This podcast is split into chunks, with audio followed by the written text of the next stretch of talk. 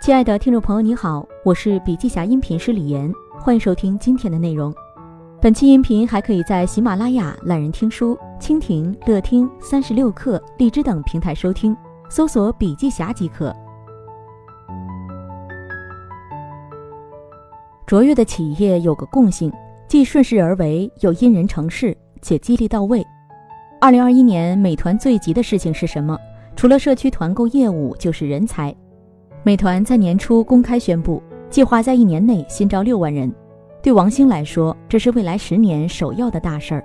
他不止一次提到，美团面向未来十年，首先要思考的是组织人才建设这件事儿。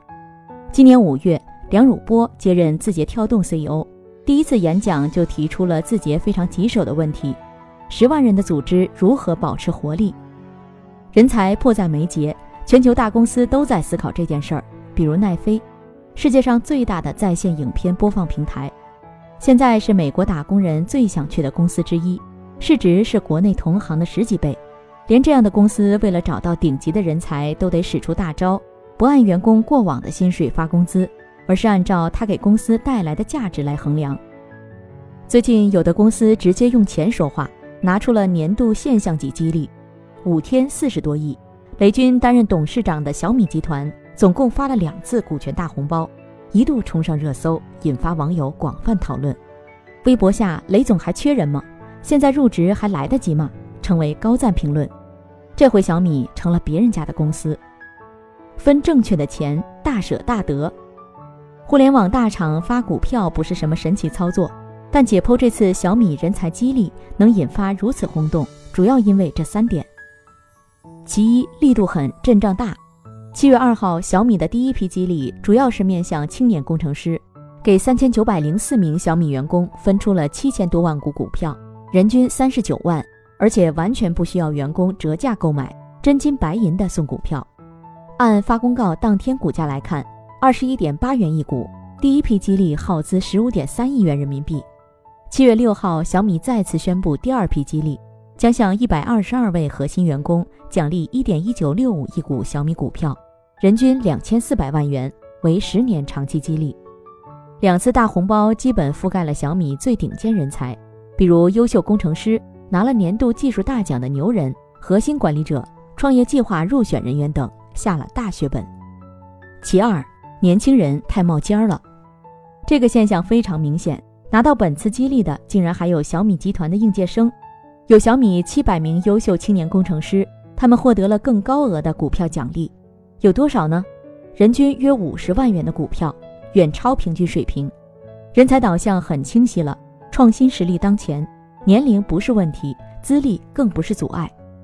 怎么给牛人分钱呢？雷军就一句话：要给他们类似早期创业者的回报。人才是企业最重要的资产，有的企业默默下了一盘棋，选正确的人，因人成事儿。有人质疑小米是不是患了人才焦虑症？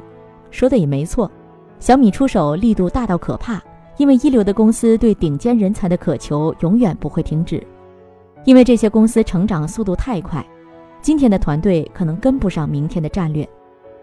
如何布局未来的人才队伍，就是要为事儿培人，核心是搭班子带团队，选用预留，并为人配好激励机制，回报贡献者和奋斗者，从而人和事儿匹配，搭班子带团队。贵在志同道合，志就是方向，道是价值观。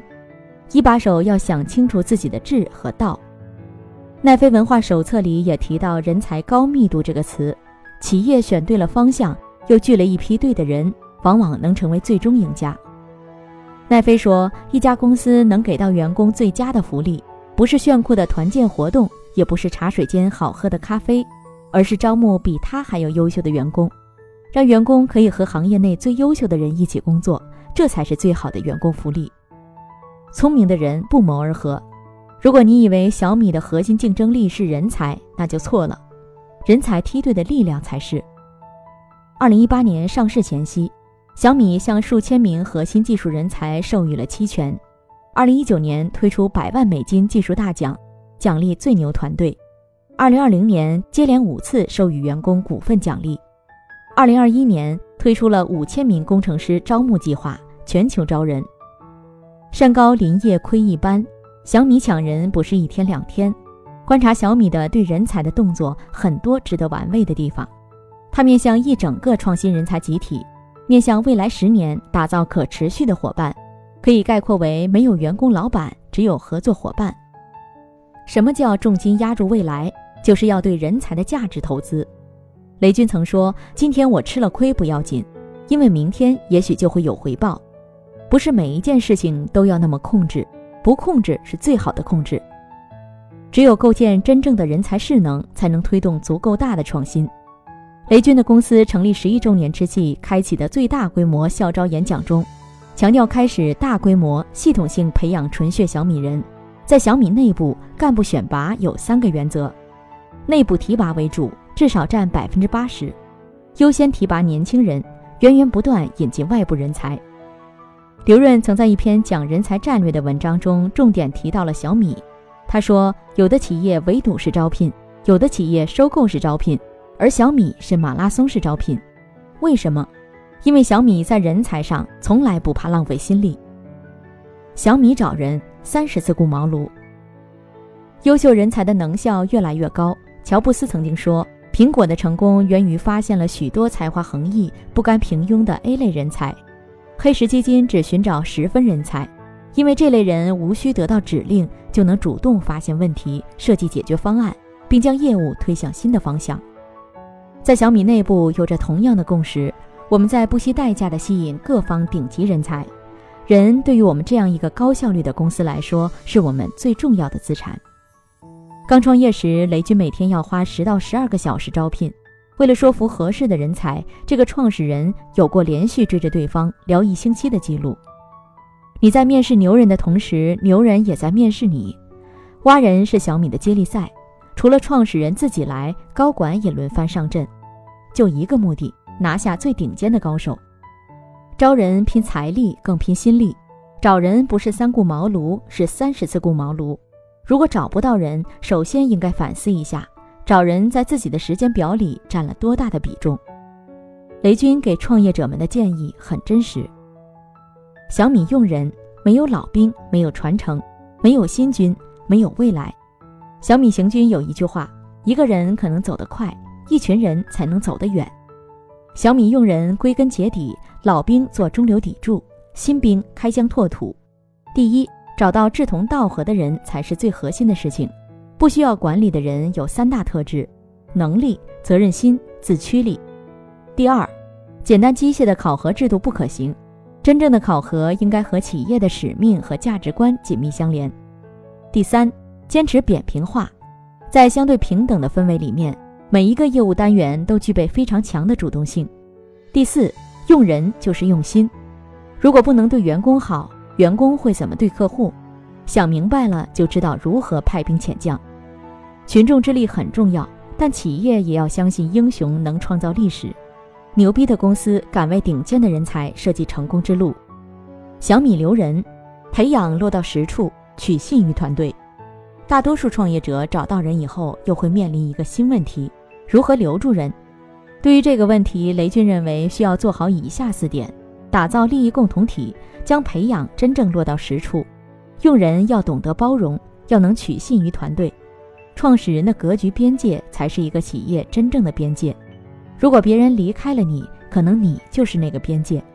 能不能留得住人，是企业家的一面镜子，要经常照照，时常提醒。做正确的事儿，顺势而为。前面提到，人和事儿要匹配，人才是企业的核武器，压箱底的战略资产。选对人之前是做对事儿。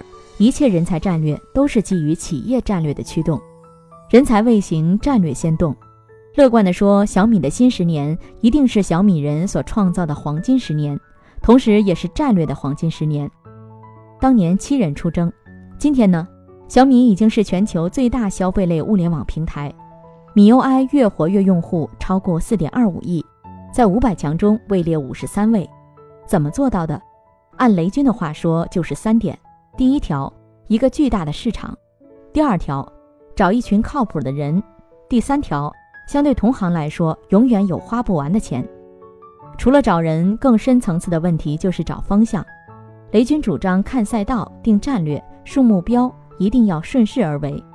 好的赛道、好的战略是那些需要极大精力、难以预测的罕见的时代机会，而抓住特大机遇的核心是必须保持开放的大脑、高密度人才团队、敏锐且严阵以待的姿态，以及关键时刻的大变革。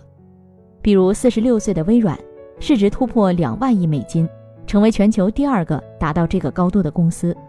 这些年，微软形成了漂亮的第二曲线。在硬件 Surface 电脑上的投入毫不眨眼，花钱花精力在混合现实、人工智能和量子计算三大领域的战略布局。微软的布局之路就是战略创新的道路。拥有战略势能的公司更容易持续成功。迪士尼董事长也讲过一句话：“大家想要知道的是我将带领公司踏上的道路，而不是公司走过的老路。”如果我们再来看年轻的小米。能发现更多贴近中国商业的战略借鉴点。在去年十周年，雷军重提发心，要继续坚持小米永不更改的三大铁律，即技术为本、性价比为纲，做最酷的产品，聚集一群牛逼的人，带着弹药粮草打至关重要的胜仗。之前的战略布局让小米智能手机业务在二零二一年重返全球第三了，顺风顺水，逆势增长。未来的路怎么走？新十年战略更是小米案例值得研究的地方。其一，把握大势，砸钱造车；其二，定大方向，搭建智能生态；其三，建好目标，探索未来手机形态，有手有功。尤其是造车，雷军基本上全方位展示一个 CEO 要如何制定战略，耐心扎进一线，保持耳目灵敏。他和小米核心高管团队。七十五天之内的八十五场业内拜访沟通，与两百多位汽车行业资深人士的深度交流，战略绝不是赶趟凑热闹。在整个调研期间，雷军一直非常谨慎，是合伙人里的保守派。直到最后阶段，才逐步总结确认了小米造车有机会能做成的理由。智能电动汽车彻底改变了汽车业的商业模式。小米对基于硬件的互联网服务模式理解，是长时间源自一线的深刻。软硬件融合经验，在互联网业内对制造业的理解，大规模的成熟智能生态，可复用的关键技术和供应链资源，品牌积累和用户基础。战略不是盲目冲杀，而是按兵不动，直到最好的时间点一击制胜。小米已经等待了足够久，时候到了。新能源汽车未来全面占领市场是不可阻挡的。未来成为互联网流量入口的大头也是必然的事情。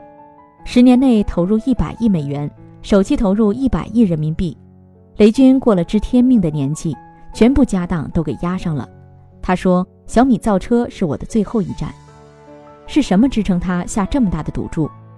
这位持续创业者说过，在他眼里只有两件事儿叫创新：一是做别人没有做过的事情，二是做别人做过了的失败的事情。这些年，小米对创新研发的投入也是日益升级。上市前三年，研发投入达一百一十一亿元；二零一八年全年研发投入五十八亿；二零一九年研发投入七十亿左右；二零二零年研发投入一百亿左右。未来五年计划在五 G 加 AIoT 上投入五百亿元。截至二零二一年五月，仅小米集团旗下的小米科技一家主体在中国申请的专利就有五万七千件。超百分之九十九都是发明专利。刘润老师有句话讲得特别到位：站在一楼、十楼、一百楼，看到的风景，做出的选择是不一样的。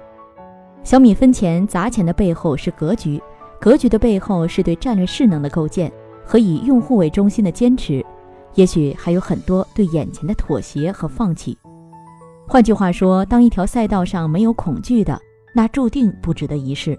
只有饱含勇气的战略才有可能成功。小米的新十年不是孤立的个案，今天的中国到处都在讲转型，未来走向何方是对所有人的拷问。有人焦虑内卷，有人担心过剩，有的企业家躬身入局。要说没有恐惧，那是不可能的。比如雷军就很老实的说，每一次进入新的领域，过去的知识、经验、声望、荣誉，大部分都清零了。能依靠的只有一颗一往无前的心，感到痛苦的绝非一个个体、一家公司、一个组织，每个人可能都要做好准备。转型阵痛会持续到未来十年乃至二十年。经济要突围，必须实现真正的中国式创新，这需要一代人甚至几代人接力。当下我们国家正在做困难事儿，这是涉及十四亿人饱含勇气的转型，其中有很多妥协，很多放弃，但下个时代的中国也将必有所得。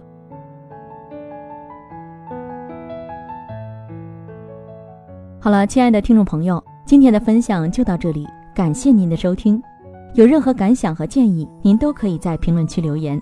新商业干货就看笔记侠，深度专访、品牌传播、线下沙龙等商业合作，如有需要，烦请联系笔记侠商务小伙伴魏志尚，联系方式：幺七六三幺八八幺九五七，幺七六三幺八八幺九五七。